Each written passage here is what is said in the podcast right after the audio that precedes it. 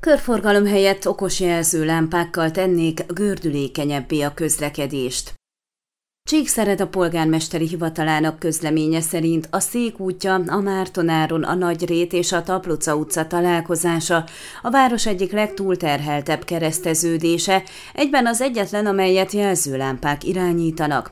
A szemaforok azonban régiek, gyakran beáznak és elromlanak, nehezen szervizelhetők, ráadásul még mindig túl sok autóvezető használja ezt a kereszteződést.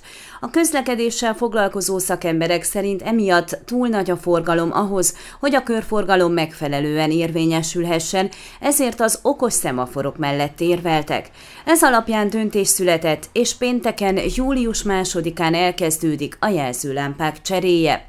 A korszerűsítés a járda alatti vezetékek lehelyezésével és az alsó jelzőlámpák szerelésével kezdődik, hétvégi napokon pedig a felső lámpák cseréje következik darus autó bevetésével. Az online működtethető lámpák mellé kamerákat is szerelnek, amelyek számolják a négy irányból érkező autós forgalmat, és a számok alapján irányítják azt, összehangolva a gyalogosok átkelését is. Az intelligens működésre hétfőtől áll át a rendszer, és a lámpák minden nap, a hétvégét is beleértve, 5 és este 11 között váltják a színeket, éjszaka sárgán villognak.